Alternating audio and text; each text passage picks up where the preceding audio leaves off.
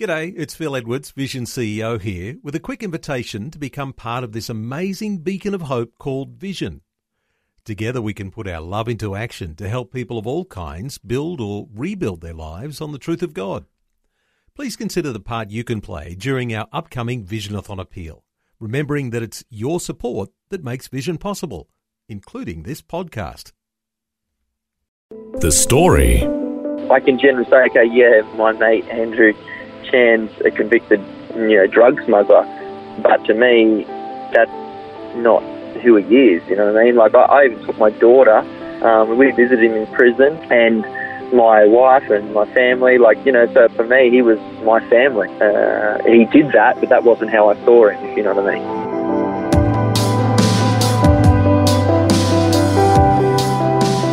G'day, I'm Jimmy Colfax. Welcome to The Story. Well, in April of 2005, youth pastor Mark Soper was sitting in his car when he heard the news that 9 Australians had been arrested in Bali for attempting to smuggle heroin out of Indonesia. His heart sank when he heard that one of the Bali Nine was his childhood friend Andrew Chan. He and Andrew grew up together as kids, they attended Christian camps and had spent holidays together. Sadly, Mark would eventually be asked by Andrew to read his eulogy at his funeral after Andrew was executed in 2015. Where did it all go wrong for Andrew? And how did he finally come to a vibrant faith in the Lord? Today, Pastor Mark Soper will discuss all this and more as he has a chat with Eric Scatabo. Mark, welcome to the program. Yeah, thanks, Eric, for having me. Glad to have you with us. Thank you so much for taking some time out of your family holiday to join us. Where are you at this moment? I'm currently in a caravan park in Alice Springs, just on our way to Uluru in a couple of days. So I've got about a 5-month break with the family. And where are you normally? Where do you live? I'm normally at Menai Salvos in the Southern Shire and lead the church there at Menai Salvos. So, yeah. Okay, well, let's go back to April of 2005. You're sitting in your car and you hear this shocking news. Take us back to that day. Yeah, I'm sitting in the car with my dad and the radio was on and they just came on breaking news and they listed out the names and we're like, oh, surely that's not Andrew Chan. And then my phone rang and then my dad's phone rang and there were two different people who knew that we knew Andrew and just said, oh, look, it's all over the TV, it's all over the news. I think Andrew's been arrested and... literally, as soon as we got that full phone call, my dad and myself went straight to Andrew Chan's house, where his parents were, his brother and his 2 sisters were, and there was plenty of media and news at the front of their house, and so we just sort of made our way through and went and sat with the family. That was sort of pretty quick, probably within half an hour or so.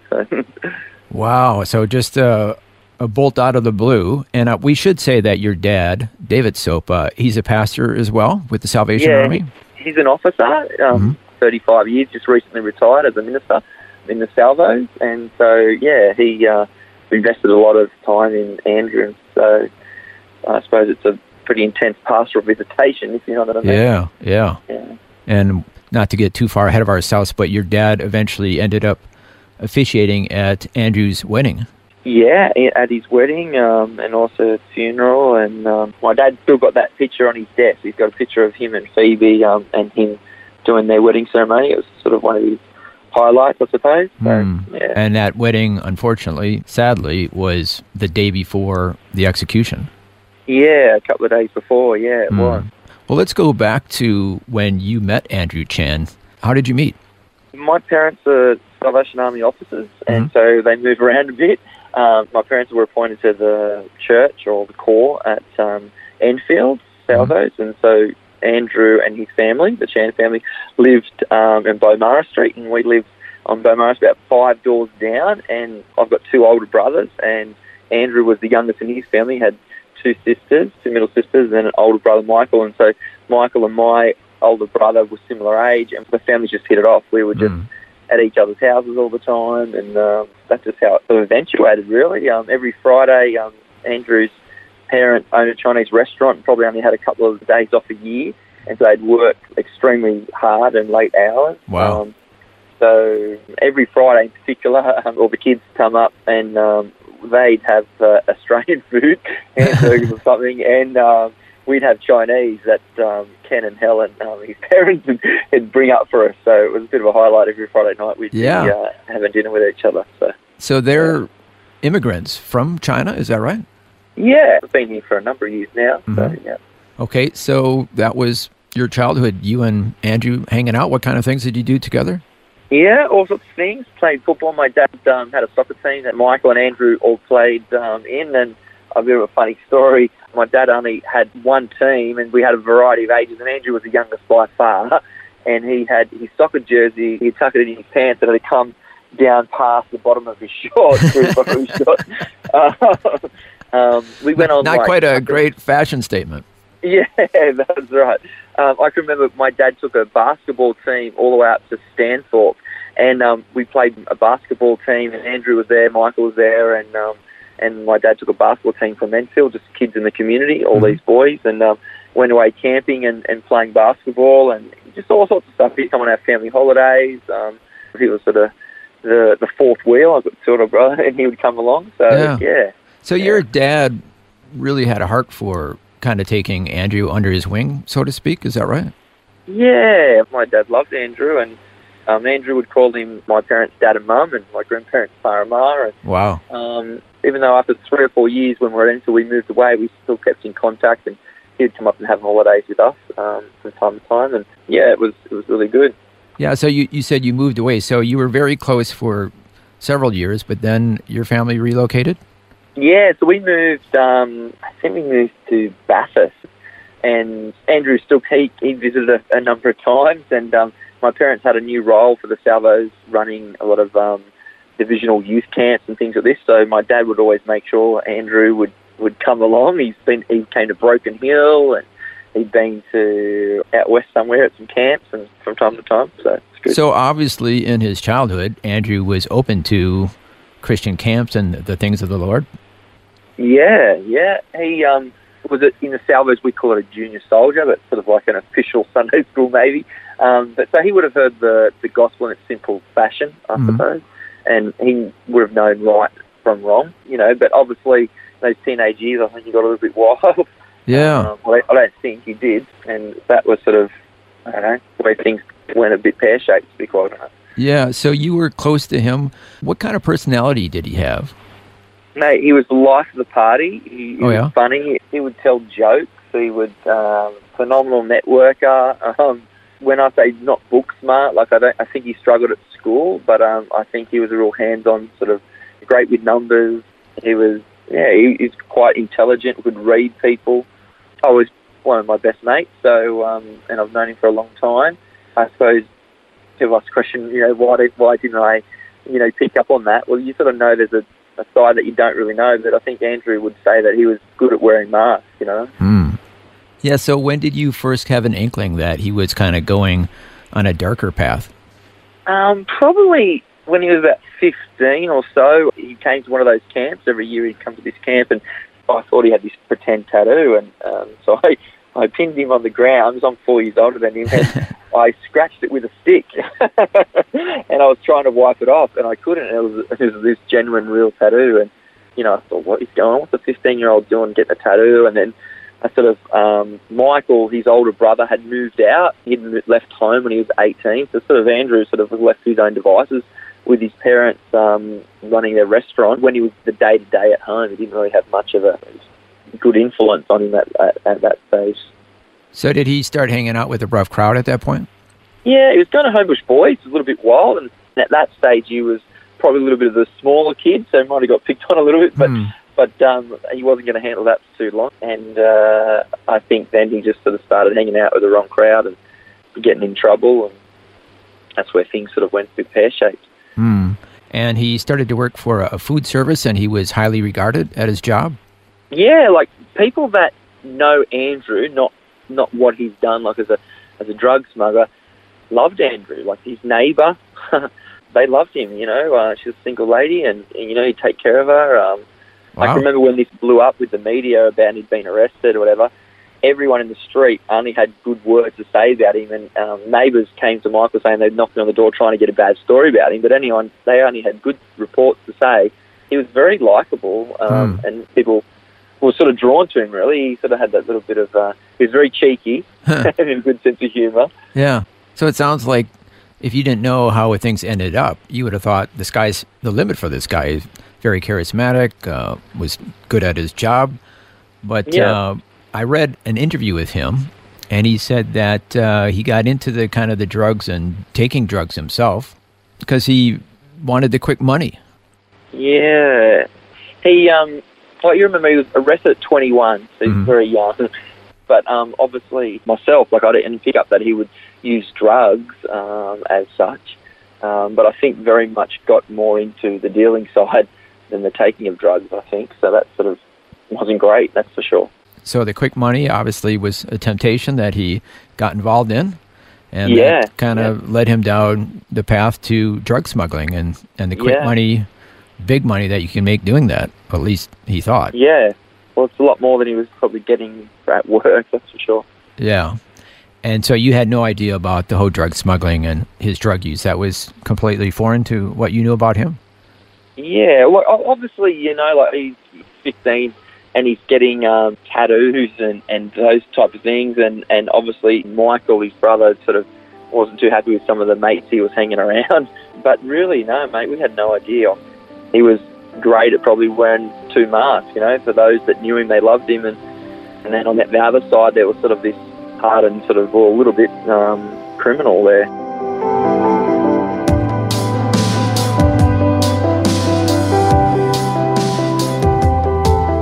You're listening to The Story. Today, Pastor Mark Soper is sharing with Eric Scatabo about his childhood friend, Andrew Chan, who was one of the Bali Nine that were arrested in 2005 for attempting to smuggle heroin out of Indonesia. We'll hear more of Mark sharing about Andrew's life when we return. The Story. If this program has highlighted something you'd like prayer for, we'd love to pray for you. Call 1-800-PRAY-FOR-ME. That's 1-800-772-936. It's a free call. Or text 0401 132 888. Hi, I'm Jimmy Colfax, and this is The Story. We're continuing with Eric Scatabo chatting with Mark Soper about his childhood friend, Andrew Chan, who was one of the Bali Nine that were arrested in 2005 for attempting to smuggle heroin out of Indonesia. Before the break, Mark shared about how he and Andrew grew up going to Christian camps together. Next, Mark will reflect on how Andrew's life took a turn for the worse in his teenage years and how it took a turn for the better after Andrew was in jail. Now let's back up a little bit to you personally. So you were raised in a Christian family. You're a pastor's kid. Yeah. Were you always a good Christian kid? Relatively speaking, yes. My parents are Christians and they're pastors. I had great opportunity to experience God, and my parents are probably why, you know, I made that decision. And my parents worked in youth ministry for a long period of time, so I feel like my dad was very instrumental in my upbringing. He mentored a lot of my mates. All my mates loved my dad. They would come over and want to spend time with my dad. Wow. So I was very, very fortunate in regard to that. That just, you know, my sort of dad knew how much to give people a little bit of, you know, leeway or rope, you know, but not too much. He was very sort of good like that. And all throughout my life, he's always invested in young people. Like even when we were at Enfield, we took a bus of city kids up to the bush and go on camping and then all sorts of different things. Like he just was always investing in young people. That was sort of probably his passion and a little bit of my dad's legacy, really. So, and I ended up getting into youth ministry anyway, sort of maybe a bit of a flow on from what my dad sort of did. So, yeah. Okay, so I'm just kind of getting this picture here. You're a strong Christian going into ministry, following your father's footsteps. That's your track. And you started off kind of on the same track, you know, going to the Christian camps. But then, as you've been mentioning, his track went way off the deep end, off the rails. Yeah, it's like saying off the rails, but to the naked eye, to those around him, like we were still in contact with him. I saw Andrew 2 weeks before he went on this trip, and he told me, "Oh, I'm going overseas again." And I just had recently had my motorbike license, and I had his motorbike. I was riding his motorbike while he was away, and like probably 4 weeks to that, he came. My dad had organised. He was the minister at Erwood Salvos, which was only probably 20 minutes from Andrew's place, and probably 4 or 5 weeks ago, Andrew had caught the train, I think, over, and he'd come to the church service. So we're still in relatively contact. We're not picking up every day, but enough to know, you know, and be around him. Well, I mean, this just sounds kind of bizarre. You have, you know, somebody on the news as being a drug smuggler, who was hanging out with this pastor's kid as his good friend. It just doesn't seem like, you know, the two of you, you would think a drug smuggler, he's in the ghetto, he's in a gang, you know, that kind of thing. Yeah. But I guess it's a cautionary tale for all of us that you could, you know, get tempted to go off the straight path or the right path, you know, with lots of money and all that kind of stuff. Yeah. The temptation was there, apparently, for him. Yeah. My dad said at the funeral, he says, don't judge the man if you don't know the boy. And, it was just sort of like you don't know how people begin, you don't know what they go through, and like I can generally say, okay, my mate Andrew Chan's a convicted, you know, drug smuggler, but to me, that's not who he is. You know what I mean? Like I even took my daughter, we went and visited him in prison, and my wife and my family, like, you know, so for me, he was my family. He did that, but that wasn't how I saw him, if you know what I mean. Now, you had a decision to make. You could have said, hey, you know, I'm a good Christian pastor guy. I don't hang out with drug smugglers. You could have just disowned him as your friend, but you chose not to do that.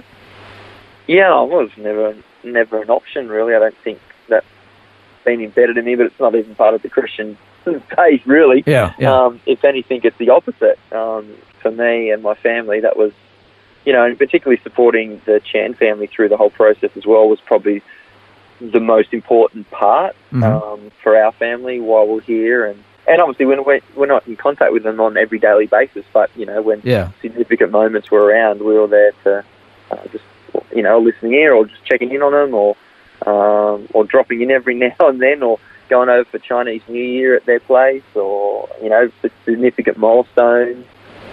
So now he's in jail, he's in Bali, and he's at his lowest point. Can you kind of tell us what happened at his lowest point there? Yeah, he sort of tells the story a little bit. I mean, he thought no one was coming for him, and, you know, he'd been interrogated for 4 days or something, and hadn't seen anyone that he knew. He's in a country where he doesn't speak the language and all sorts of stuff going. Originally, he was all bravado, and my brother, Luke, and Andrew's brother, Michael, were on their way over, and they spent a month over there. The first month of many, and I think Andrew was thinking, oh, he's going to kill himself. He goes, Lord, send me someone that I know I'm not alone, sort of type of thing. And at that particular moment, he was contemplating doing, and what had just happened is my brother and Michael had just walked in, and on the, you know, corner of his eye, Andrew caught Luke and just yelled out, Luke, and sort of was standing around. Some guards ran away from them, sort of, obviously they're in a building, and just jumped on Luke's leg and was just, you know, sobbing and crying, Luke, help me, save me. Wow. And so Andrew, I think that was a bit of, you know, you're not alone, we're here to help you type of thing. And my mum had given my brother Luke a Bible to give Andrew, and eventually that was the only thing we just said, get back to reading Matthew, Mark, Luke and John. That was the only thing you had for months to read, really. So at his lowest point, he heard that, you know, he might be executed. And then, according to an interview with him I read, he said that, hey, if they're going to kill me anyway, I might as well kill myself. And was about to take off his shirt and make it into a noose. But then he remembered, well, there's the heaven and hell issue. And and he decided that if he killed himself, he wanted to make sure he ended up in heaven. So maybe those Christian camps that he had gone to had planted a seed that he remembered even at that lowest point in his life? Yeah, I generally believe that he knew the right and wrong, and he knew heaven and hell. But obviously when people make a decision when they're young, it's when they're an adult that they've got to make those decisions for themselves. Yeah. And obviously when he was an adult, he didn't make those decisions. And so he had to make that decision for himself again. And thankfully it did change his life, and you know, I've got no shadow of a doubt whatsoever that Andrew's in eternity. And getting back to your brother showing up, Andrew had just prayed, God, if you're real, send someone who cares about me to see me. And then also, he never thought his brother Michael would have anything to do with him because they had had a falling out. Is that right? Yeah. Well, I suppose falling out like as brothers do, but obviously Andrew was probably doing stuff he shouldn't be doing, and Michael was sort of the big brother, and Michael was really the father figure for Andrew, and so rather than being a brother, he was probably more of a parent. So, yeah. So I suppose Michael, the older brother, could have said, "Oh, hey, you made your bed, sleep in it. I told you not to do this bad stuff, and here you're now in jail." But Michael, his brother, decided to be there for him and help him any way he could. Yeah, Michael, mate, he's got one of those. He's got a soft heart, but he's a tough cookie, Michael, and he would be there through thick and thin. And he's, mate, in the story, he's a hero because, mate, his life got turned upside down for over 10 years, and he's done everything whatever he could do, he couldn't have done any more. Like, you know, lawyers and talking to the Australian consulate and lawyers and this and that and looking like his whole world got turned upside down. So he was tough on Andrew because he loves Andrew. Yeah. And then he showed it through his dedication through the 10 years while Andrew was in jail. Yeah. So early on for the first 12 months or first 6 months, we would only get like 3 times a week, 15-minute visitation with him. So he was very isolated. So obviously you flew up there to be with him? Yeah, so I've been to Bali more times than I'd like to remember, but at least once every year. And so after my brother went for a month with Michael, then I went for a month with Michael. And we just sort of worked it out from there. But for that period of time, the only thing he had to read really was the Bible. And we didn't have a whole heap of contact with him. But over that period of time, those short little, I can remember going over, and it was like 2 weeks into it, I hadn't even seen him yet, and I got 15 minutes with him and just encouraging, hold on to that. When you saw him the first time, when you first went to visit him, had he become a Christian already? I think he was on the journal to reading that stuff, but the conversation was a bit of a blur, to be quite honest, but it was pretty quickly, but that was what I said, make sure, you hold on to, those truths. And I can remember just slipping him some paper with some verses of scripture on them. And that was as basic as it got. If anything, he probably led himself to the Lord. And then it was like a honing of his faith, and he kept growing in that. Obviously, still, I want to say immature and that. But over a period of time, he's had so many good people invest in his life over that 10 years. So our family, but there's so many other people like... Alan Wilkins is a guy down in Melbourne. He mentored him. He's had a lot of good people, and there was a Christian church service at the jail that he's at. And so it makes me proud to be a Christian, to be quite honest, the church, capital C, that we have so many good people from all around the world that had come in, and Andrew had connected with, and he knew so many people. He knew, this person, people from overseas, and he would never say no to a visit. Mm. And he would devour books. He would give him books. Just what else has he got to do? So his faith really grew from a hunger for himself, but also just having some good, faithful men and women that invested in his life. Well, that was part one of Eric Scatabo chatting with Pastor Mark Soper about his friend since childhood, Andrew Chan. Andrew was one of the Bali Nine, who were arrested in 2005 for attempting to smuggle heroin out of Indonesia. And I have to say, it is just so incredibly sad to hear Andrew's story. I guess his short life is a cautionary tale for all of us about choosing the right path. As the Bible says, wide is the gate and broad is the road that leads to destruction, and many enter through it. But small is the gate and narrow is the road that leads to life, and only a few find it. Sadly, Andrew went down a path that led to destruction, but thankfully before he died, he then chose the road that leads to life, and he dedicated the remainder of his life to serving Jesus. We'll hear more about Andrew's life and how he grows in his faith next time. But before we end today, I just want to let you know that if you can identify with Andrew's story and have made some major mistakes in your life, forgiveness is available. You can pray with someone right now about being transformed and delivered from darkness. Our prayer line is 1-800-PRAY-FOR-ME. That's 1-800-772-936. And we'd love to pray for you right now on that number, 1-800-772-936. 936. Well, thanks for joining us for part one of Mark Soper sharing Andrew Chan's story. Until next time when we'll hear part two, I'm Jimmy Colfax, encouraging you to share your story with someone today. Next time on The Story. There's a church inside prison and there's also a mosque, and they're literally right next to each other. And this is the guy's English name, Rafan, and he was a teacher in the mosque and he was Muslim. And he was having dreams and he came over and I think asked Andrew to interpret a dream, and Andrew goes, that's Jesus. That's in your dream. And so Rafan basically gave his life to the Lord. Pastor Mark Soper joins us once again to share about his childhood friend Andrew Chan, who was one of the Bali Nine that were arrested in 2005 for attempting to smuggle heroin out of Indonesia. Mark will share how Andrew's faith grew while in prison and how Andrew was sharing his faith right up to the time he was executed. All that and more next time. The Story. Just another way Vision is connecting faith to life.